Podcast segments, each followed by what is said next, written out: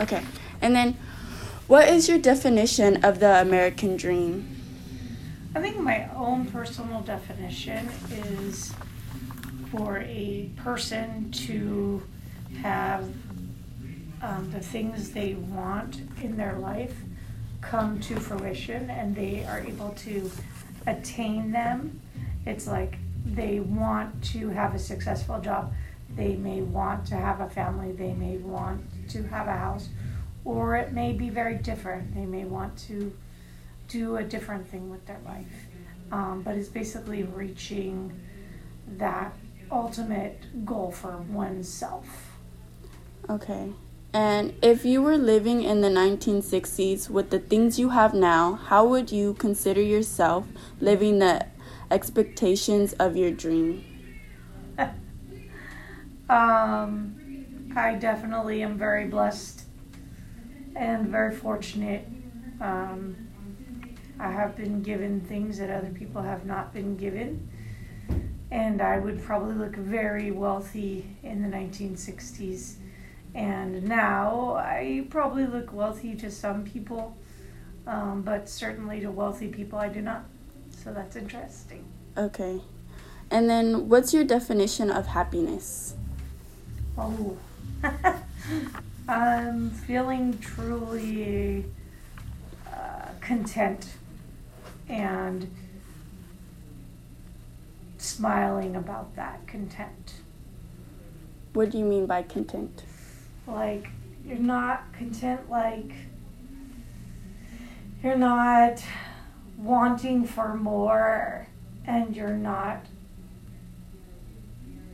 not getting enough Okay. content Okay, so you're like happy where you're at and you're not like, "Oh, I need this and I need this still." And you're Yes. just yes. good. Okay.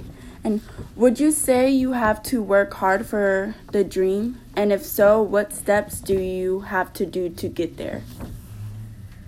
Um, yeah, I would say I I worked very hard. Um, my parents never spoke to me about college, and so I chose to go to college on my own, and I had to fund my own college. But I had people surrounding me that told me to go to college, and that I needed to do that. Um, and what else does the question say? How did I get there? Yeah. What steps would you take to get there?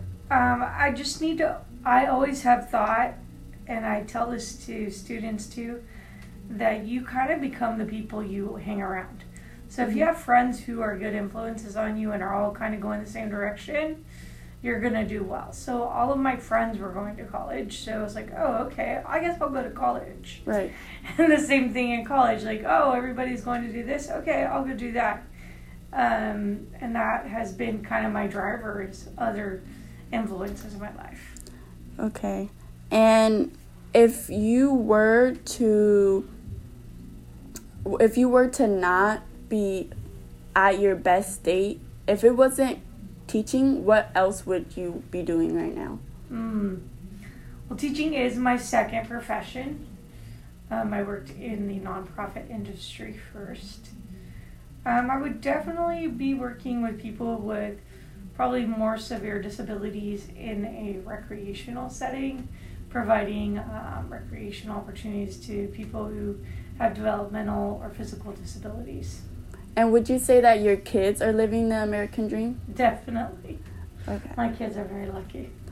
Okay. Well, that that concludes our interview. Um, thank you so much, Miss Thank you. Silverman.